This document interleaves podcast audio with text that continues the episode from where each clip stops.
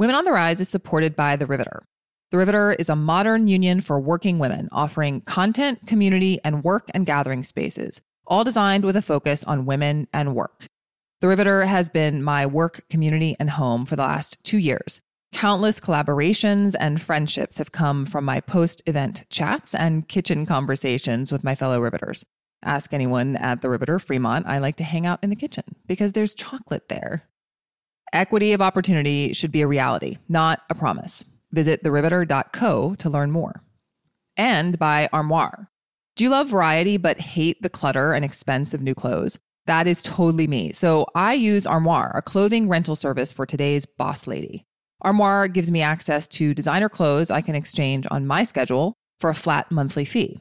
I get access to a guilt free flow of new clothes without the hassle of shopping or dry cleaning. Best thing ever. Women on the Rise listeners can try Armoire today for $100 off your first month using code WOTR100. That's WOTR100. Visit armoire.style to get started and use that discount code. It helps the show when you do. There's even a link right in your podcast player in the episode notes for easy access. I had to give up the things that I thought were good for me by building awareness and realizing that they weren't. Right. And so one of those things I'll start first just with the personal part was giving up people who were toxic in my life that I really loved. And I don't mean giving them up as in completely erasing them, but moving them out of my way. And part of those people, to be very honest, and from a spiritual aspect, I was one of those people. I was part of the person who was in my own way. Welcome to Women on the Rise. I'm executive and lifestyle coach Laura Dolch. And each week, I talk to thriving women about the practical self care strategies they use to fuel their success and pursue what's most important to them in their careers and lives. We get real about topics like healthy living, sleep, stress, time management, happiness, mindset, and leadership, while busting myths about work life balance and being perfect. My goal each week is to uncover new insights that you can immediately apply to your work and life to recapture your momentum and achieve your big dreams now. Hey, Women on the Rise, happy Tuesday. I have very little to say about my chat with this week's guest, except wow. Cheryl Ingram inspires simply by being herself. But her journey to self acceptance and showing up as her authentic self hasn't been easy. Cheryl gets real about being a Black woman in a world that shows up differently for her what it takes to face our past with vulnerability, how to learn from our mistakes and take action to correct them, and why cultivating self awareness, forgiveness, and self love is the only path to being who we really are. My conversation with Cheryl will shift your perspective and open your heart to what's possible. I'll let you get right to it. Let's start here. I would love to hear what blazing your own trail means to you personally? Yeah, absolutely. So for me, blazing my own trail really means that you create a pathway for yourself that no one else has created for you. And I mean that not with an inherited responsibility. Like often when I think about blazing my own trail, I think about the people who came before me that started the pathway. And so part of me that really resonates with me when I think about like building your own thing, even keeping in mind the people that made it possible for you to have that privilege and that right. And so it really resonates with building my own companies, finding my authenticity, and really being who I am personally, but also building something that really represents who I am and where I come from and what my journey is, and being able to serve others even while I'm blazing my own path. Yeah. I'm curious about the personal side of that too, because I think that uh, as a business owner, certainly there's a there's a journey there, and also just in terms of the personal path can sometimes be even harder. How have you been able, do you think, to come to a place in your life where you feel like you can express yourself in that way and in an authentic way? You know, Laura, that's been the hardest journey I've ever had to take. That's been the hardest trail I've ever walked. And part of it came from a lot of sacrifice. And I mean that in a way that I had to give up the things that I thought were good for me by building awareness and realizing that they weren't. Mm-hmm. Right. And so one of those things I'll start first just with the personal part was giving up people who were toxic in my life that I really loved. And I don't mean giving them up as in completely erasing them, but moving them out of my way. And part of those people, to be very honest, and, and from a spiritual aspect, I was one of those people. I was part of the person who was in my own way. Right. And and it took a lot of clarity for me to remove other people so that I could focus on me in order to understand what that truly meant. And building that awareness and that consciousness and doing that self work with the help of a coach, with therapy, with lots of reading, meditation, and just that spiritual journey was really, really difficult because I don't know if most people understand how hard awareness is. I think that we all have a clue about it. But re- when you really get into a space where you start to become more aware of the things that are blocking you from achieving your highest potential, that can be a really painful journey. But at the end, you know, it's all worth it. I saw this meme this morning that a friend posted that said, an airplane can't land unless the runway is clear. Mm. Oh wow. Yeah, right. And I, when I saw that, I said the same thing. I was like, wow. It said, move those. If you really want to land the plane and understand who you are, you have to clear your own runway, get rid of the barriers. And that really reflect. That really made me reflect on the journey that I've been through to get there. So it was just a lot of um, moving people out of the way, but also isolation was really required, and still even is sometimes when I'm having a really fucking hard day. Isolation really helps me to get in touch with me, but also to clear my mind. Oh my gosh, there's so much to unpack there. Okay, so so I I love that. Yes. I mean, it's the the personal awareness piece of it is it's so hard as you said. Like first of all developing it to begin with and then when you actually start to become aware of your stuff, it's like wow. So specifically, can you share like one or two things that you have learned about yourself in that journey of awareness that you felt like were really blocking your path? Yeah. So it's actually started. I used to listen to Oprah Super Soul Sunday. Yeah. And she did an interview with Gary Zukav, who wrote Seat of the Soul. And that's the first really spiritual book that I ever read. And it came to me at a time when I needed it, right? It was like, it, it was so aligned in, in me pursuing my purpose and my journey. And I remember when I read that book, in it, he said something. Oh, I wrote it down in my journal. He talked about what it meant to understand yourself and your soul and your purpose, right? And so part of that, he talked, one of the things he really talked about was relationships. And that piece really resonated with me because it talked about relationship of self and relationship uh, with yourself and with others. There was an exercise that I did where I sat down and I created a list and, and on that list, I wrote, and it was a really, really hard for me to do because it was like write out the things that you want to achieve on one side of the list. And then on the other side of the list, write down what's preventing you from doing that. Don't think about it, just write. And I remember I had, it was recently, I picked up that book because I had lost my mother and I had really went into like this existential crisis about what it meant to be happy and to be fulfilled.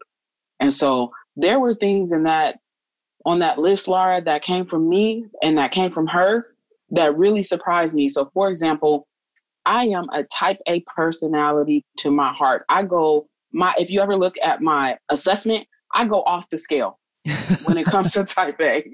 And so it was really hard for me to to understand my own ego and how it was hurting myself, but not just myself, other people. And that book had a whole section that talked about the ego and how the ego tends to get in the way of progress. And so when I sat down and meditated and talked to myself about how I was blocking my own path, but also the trauma that had created that those walls for survival, that shit was life changing. Yeah, those walls that go up. So yeah, I mean, I I I'm so I'm nodding my head over here because I I can totally probably everyone listening can relate to that in some respect. What was that like? What did that feel like to go through that process for you? Have you ever had something that hurt you so much that you felt it in the bottom of your stomach? Like, do you know like that that heaviness in your chest and that weight that hits you at the bottom of your stomach? That is what it felt like. It felt like I was stuck in a four cornered room and I was starting to push my way out of it. And I say that because I remember I had to have a major surgery at the time. I had a fibroid that was the size of a softball and it was causing me to hemorrhage because it was in my uterine wall. And I went into surgery and it was the first time I'd ever went into a major surgery. And they took me in the prep room. And I remember laying in the bed in the prep room And there was three things that came to me when I was laying in that room. And the first one was, are you really happy with what it is that you're doing now? And if you were not to wake up after this surgery, could you truly say that you've done all the things that you wanted to accomplish with the gifts that you've been given in your life? And what have you done to show your family that you really love them? And can you say that you could leave this earth being content with that? And the answer was no to all three of those questions. And that was like, what I felt in that moment is like, was the beginning of describing the feeling through that entire journey. It was this heaviness in my chest, in my heart, like my soul had awakened and was breaking out of this box that I had built for it. And the box, you know, it made me recognize that that box had been built, one, because of the consequences I had faced from being authentic, but also in the education that I had received, which taught me that there were limitations to the things that I could and could not do. And that is just not true. Right. And so that should just, it was painful. I cried a lot. I still cry sometimes thinking about it. And it was also kind of, eh, I felt a little bit of guilt and shame Tell me about those. Well, first of all, I should say, just a side note, I may edit this out or not. I had fibroid surgery as well. And I, oh my goodness. I, no. yeah. and yes, for me too, it was the first time I had been any kind of major surgery. And it is no joke. Anyway, that aside, glad we both made it through that. yes. What I want to know about though is you're talking about, and hopefully I'm saying this correctly, but some of the maybe expectations or I'll call them myths that you had in your mind about how you could be in the world.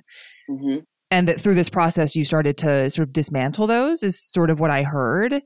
Yeah. Can you talk about how you went about doing that? Because I feel like there's a lot there, and that's that's really a challenge for most of us to you know dismantle those things that we believed all our lives about ourselves and what we're capable of. Yeah, um, I'm a big person that that when I'm solving a problem, have to understand the root cause of where it came from.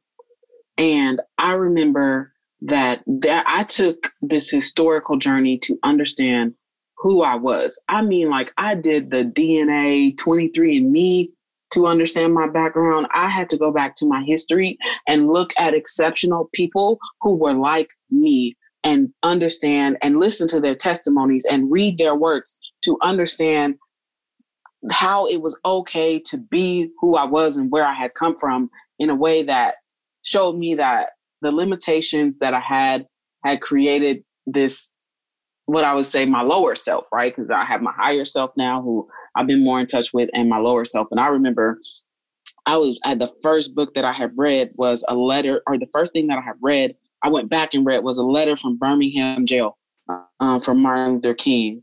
And then there was this book or this this um, work by James Baldwin that talked about a letter to my nephew. And he was describing to him the way to be a black man in the world and what it felt like to deal with specifically white people and the limitations that they have created in the world and why those existed. And it wasn't in a way where it was shaming people, but it was an explanation of why the world exists the way that it does now and has taught you how to fit in it and why you need to learn to break those barriers. And so I also read this book by James Baldwin called The Fire Next Time or The Fire Inside. And in the book, he talks about breaking chains in order to free yourself.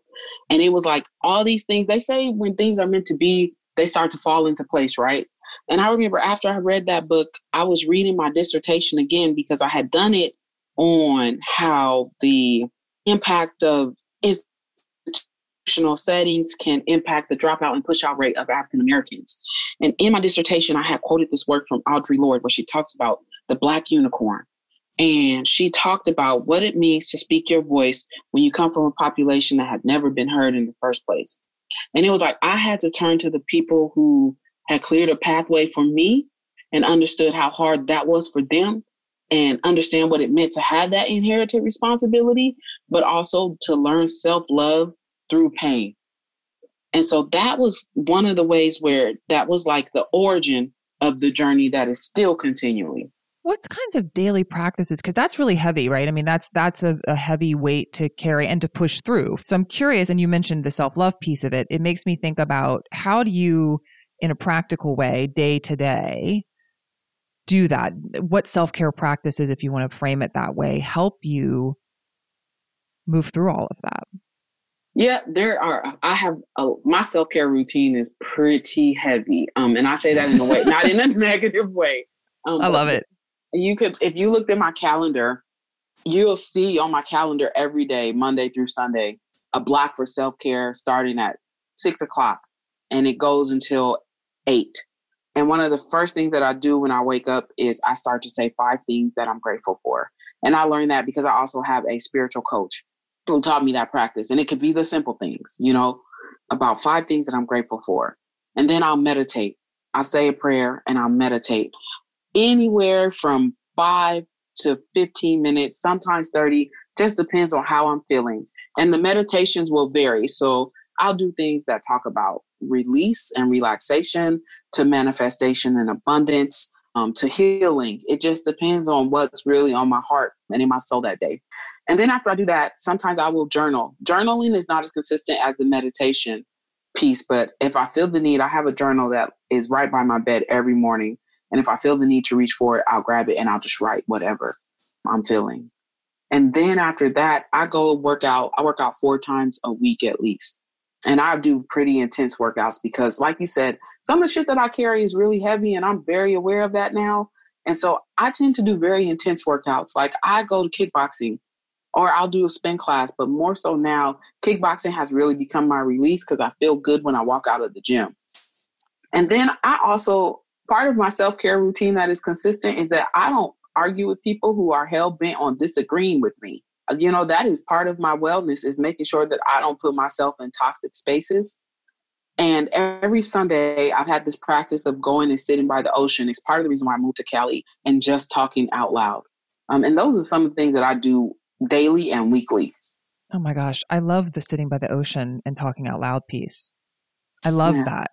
It's make eh, that's such a I love all of it. I love everything you just said. because I think I'm hearing two things. One, you actually do have this interesting mix of more gentle I'll call them self-care practices like the meditation, the journaling, and then the the more sort of energetic pieces like the kickboxing and all of that stuff. And I think that's really for me, there's a lesson there. And I hate the word balance because I don't whatever lots of conjures up lots of things. but I love the the interplay of those two things because I think we we need all of it. That's right. And I agree agree with you completely on the word balance. I tell people, you know, because I also have had a really fucking hard time trying to figure out another word for balance. and I, I would say that, you know, balance for me is not always and barely 50 50. Some days balance for me is 70 30. Some days it's 60 40. Some days it's 90 10.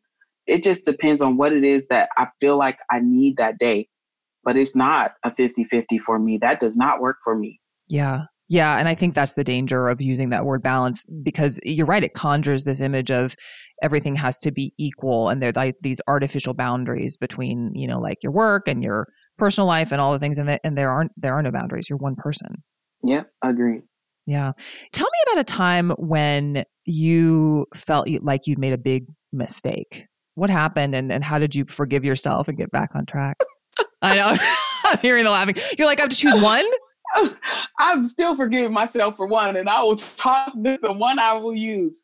Um, I remember I was working in a nonprofit, and I um, I'm big on servant leadership in the way that you know the things that I do in my leadership role are always informed and geared towards being intentional about the populations I set out to serve, especially in diversity work.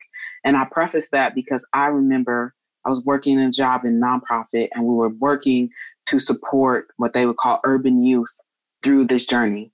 And I remember I was like, I need to get to the root cause, going back to that again, right?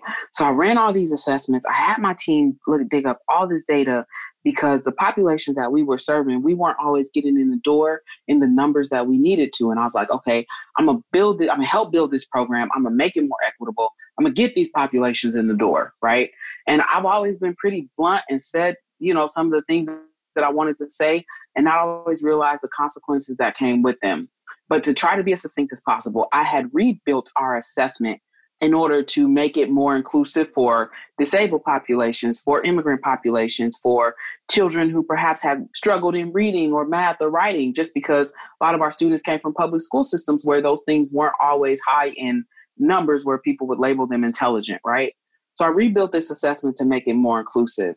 And I remember we had a meeting and we were celebrating like two weeks before we had celebrated the fact that we had had more women in our program than ever we had had more people of color in our program than ever just within the last year because of the assessment and the way we changed it and i remember my boss standing up and she revealed numbers to us about the non-completion rate of students in our program since we had improved those numbers and I remember looking at the fact that 70% of our non completion rate were Black men.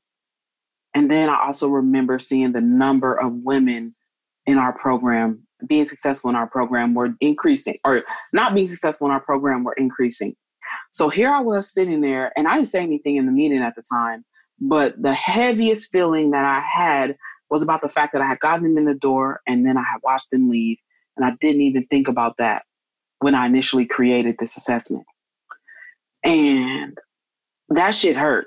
And I remember that feeling so low about that that I went home, I walked in my house, and I was so broken down by it that I just sat down in front of my front door when I closed it and cried. And I was like, how did I do that? How did I miss it? Right? That was the question is how did you miss it? that that could have been the outcome. And the reason being is because, you know, just the rules and policies and people in our program didn't always have the tools that they needed to be able to support the students who got through the door. And I didn't focus on that. And I just felt like shit. And, you know, part of that informed the way that I do diversity work now. Because I try to work hard with companies to get them to understand that if you don't fix your culture, if you don't get to the root cause, then you're your the population that you intend to recruit and even support who are marginalized in your workplace are still going to leave. Even if you increase the numbers, guess what's going to correlate to that? And what's going to be a causation of that?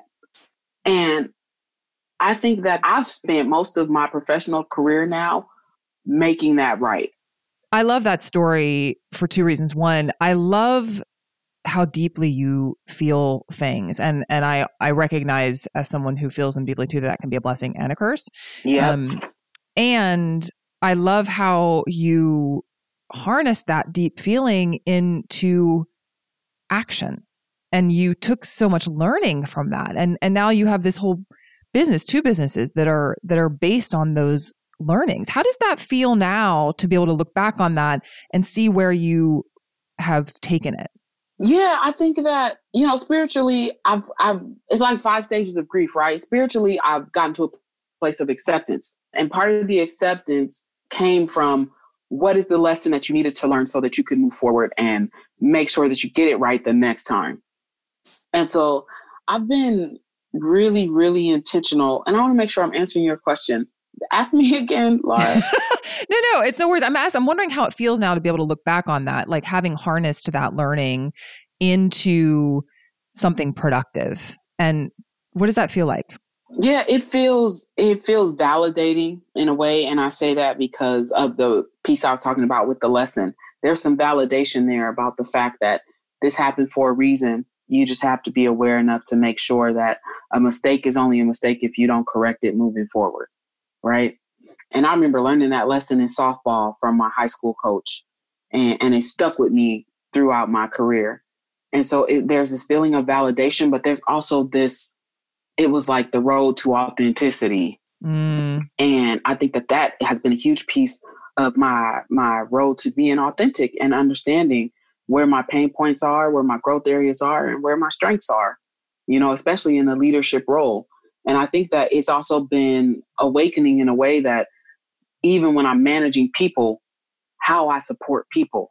So it's like, and and you know, the interesting thing is I'm in the midst of raising a round for my tech company, and that's my story.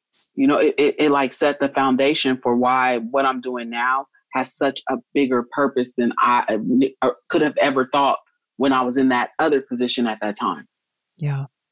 Yeah, absolutely. So many gifts from that, as painful as it sounds like it was. Yeah. I'm curious about what you said earlier about the consequences of being blunt, that you, you made sort of a, a side comment about learning about the consequences of being blunt. Talk to me about that. Oh, yes. I have. There were times where I missed out on promotions. There were times specifically in the workplace, I'll start there first. I didn't get the raise that I, you know, deserved because there was always this topic about respecting others. And my supervisors would tell me that my bluntness meant that I didn't care about what other people thought. And so I stopped for a second. I, I didn't stop, let me be clear. I I covered my bluntness to an extent because I didn't want to say things that could hurt my trajectory and the people that I meant to serve, right? So I remember facing that in the workplace. In my normal life, you know, I was taught by my parents, my siblings, my friends about the same respect because that had always been ingrained in us about how bluntness was rudeness to a certain extent. And in the communities where I had come from, bluntness was part of our way of communicating. And so I had learned respect from a cultural aspect that meant, no, you say what the fuck is on your mind. And sometimes you apologize later or you be mindful before you say it, but you say it anyways. And so, you know, in the workplace, that kindness and that the way that I was taught kindness wasn't translated into kindness, it was translated into disrespect. And I think that that has also heavily influenced the way that I talk to people when I'm training about cross cultural communication, that kindness is cultural. And so I think that we as a society have to be more mindful of the cultural way that we communicate from the background that we come from and not punish people all the time because of that, especially if I say, like, for example, I'm in a room and we're going through a process and I see that there are holes in the process. And the way that I would say it, Laura, is that's just not going to work. And here's why. Right. But somebody else who has been taught the normalization of what it means to communicate respect culturally is going to say, let's think about another way to do that. And depending on who I'm with in the room and where I meet them, that's interpreted differently. And because of that, I've been punished, even though I meant the same thing and I didn't say anything directly to disrespect anyone, is interpreted differently. And that's not fair. Yeah. Yeah. Do you regret those situations? Like, do you regret being blunt? No, I I regret the fact that I covered it to a certain extent in order to, you know, support other people. I regret that every day. I knew that was going to be your answer, and it's part of why I love you. I mean, and it's interesting too. I can sort of relate to, I mean, so many things about that, but especially growing up on the East Coast and in the South, and then coming to the Pacific Northwest, where the communication style is a lot less blunt that's a small small slice of what you're talking about but that's that's definitely been a, a, an experience that i have had here and um, yeah it can be challenging to navigate and that really resonates with me because i've never been punished more for being blunt than i was when i was in seattle. Yeah. I was like holy shit this passive aggressive thing is serious. It's, yeah it's an interesting it is. It's a very interesting culture. And i think one of the things that i've learned i'd be curious to know if you agree with this is it's sort of like in order to be an effective communicator, I've I've learned to sort of like know who my audience is. Like who am I trying to influence? And how can I adjust without losing authenticity, right? Like that I yep. feel like is the trick, right? Yep. It's just like, you know, I said it earlier that say what you mean, but figure out a way to say it so that you can meet people where they are and not lose your authenticity. Yes. Yes. That's so spot on. I love it. How would you advise your younger self at this point about taking this path less traveled? What would you say to her? Oh, you know, I have that letter in my journal. And out of the couple of things that came to fruition was one, I, I said to my younger self, your creative mind is one of your biggest blessings and don't let anyone take that away from you because i think i had to I had to relearn how to use my creativity in a way that made me feel fulfilled and happy. And I lost some of that due to a formal process of education. And so that's part of the journey is one, understand that your creativity is one of your biggest blessings. But also, I am what the world would consider a plus size woman. And so there was a lot of damage done, even just in subliminally, but also directly about what I look like, my hair, my size, my skin color, etc.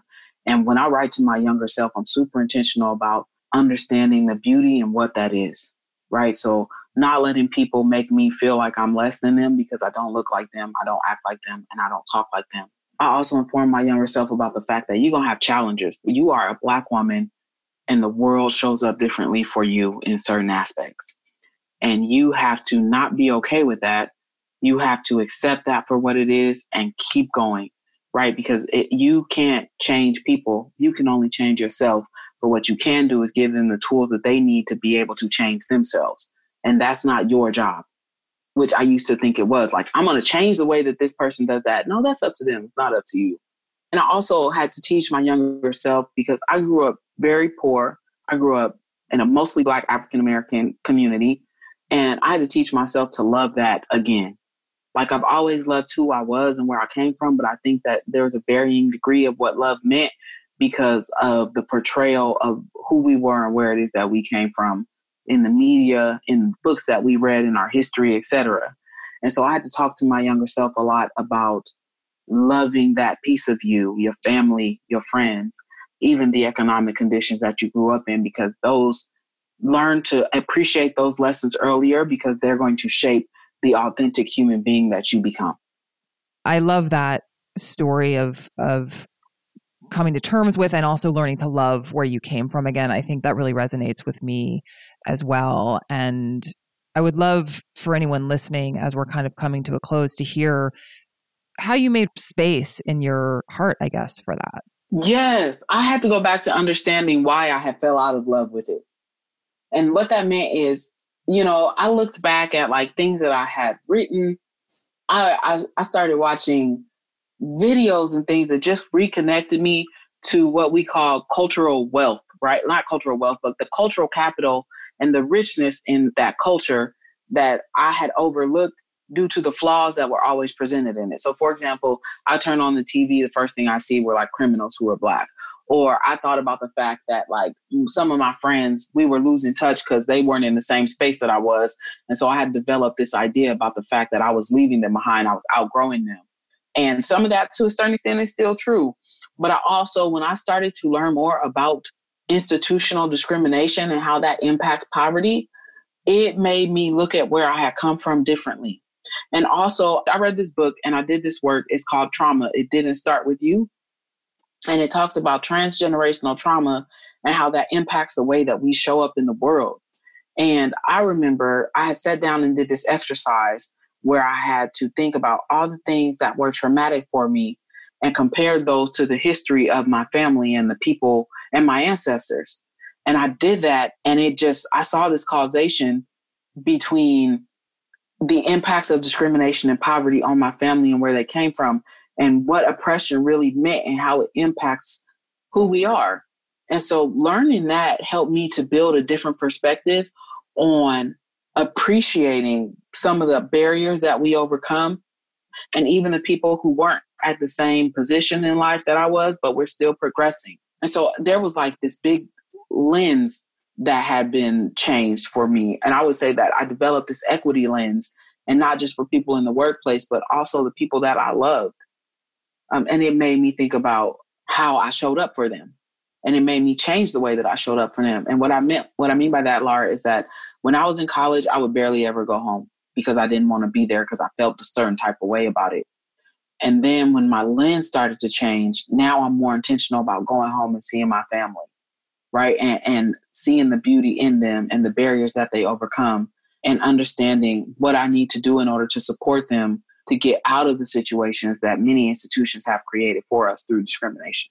That's such a wonderful way to reframe it. I'm curious what you love about them. What do you love about where you came from now that you have that lens? Yes, my family. my family is pretty funny. They're very blunt and I they also I love the love that we have for one another, even if we don't have mu- even when we don't have much. Like recently, I just went home, and I remember going to my niece's house and sitting there and just talking with them. And I remember my my great niece, who is her daughter, came up to me with fingernail polish and had me painting her nails and her toes, and she was just laying on me, loving me, and to think about how that love shaped me and created me and how I had overlooked it was really uh, building awareness and awakening for me. And so I love that my family is funny, that they're so blunt and that they they have that tough love, but how they show up for one another when we really need each other. Yeah. Where can people learn more about your amazing and powerful work? A couple of places. So we have a learning channel on YouTube. It's diverse and then City LLC. So if you want to learn about the work that we do, we do a lot of videos and highlights to give people tools and knowledge that they need to understand the lens that we have when we go into companies. We have our website, Diverse City LLC. I'm trying to think. I also have a blog on Medium. It's one of the I love it the most. I tend to write, you know, at least monthly now about just different experiences and a lot of personal journeys and relate that to our work. So if you go to, I think it's Cheryl Ingram, PhD, you'll find me on Medium. Follow our channel, read some of the articles because you'll learn a lot more about my journey and what we I go through daily in the work that I do and how that relates to who I am. That's great. I'll put all those links in the show notes too. And I have to just quickly give a shout out and a thank you to our mutual friend, Mikaela Kiner, for introducing us because uh, yes. because you are in her in her book female firebrands which uh one of the female firebrands. So um yeah absolutely. Thank you so much cheryl. This was so amazing. I i wish we could talk for like two more hours because um i just yeah i love your stories. Yes and thank you for creating the platform for me to be able to share my experiences and i'm hoping that the vulnerability helps someone else as they are navigating this journey I genuinely appreciate you, Laura. I appreciate your thoughtful questions and, and just this space. Oh, thank you so much, Cheryl. That's it for this week's episode of Women on the Rise. If you're ready now to wake up with the energy, clarity, and confidence to take on your goals, visit lauradolch.com slash women on the rise to get a few resources I pulled together just for Women on the Rise listeners. For show notes and resources mentioned in this episode, visit lauradolch.com slash podcast. If you'd like to support the work we do on the podcast, leave a rating or review wherever you listen, subscribe to the show, share episodes on social media or with your friends, and use the discount codes from our sponsors. It's all a huge help to the show, and I truly appreciate it. This episode was produced by me with editing help from the team at Lens Group Media.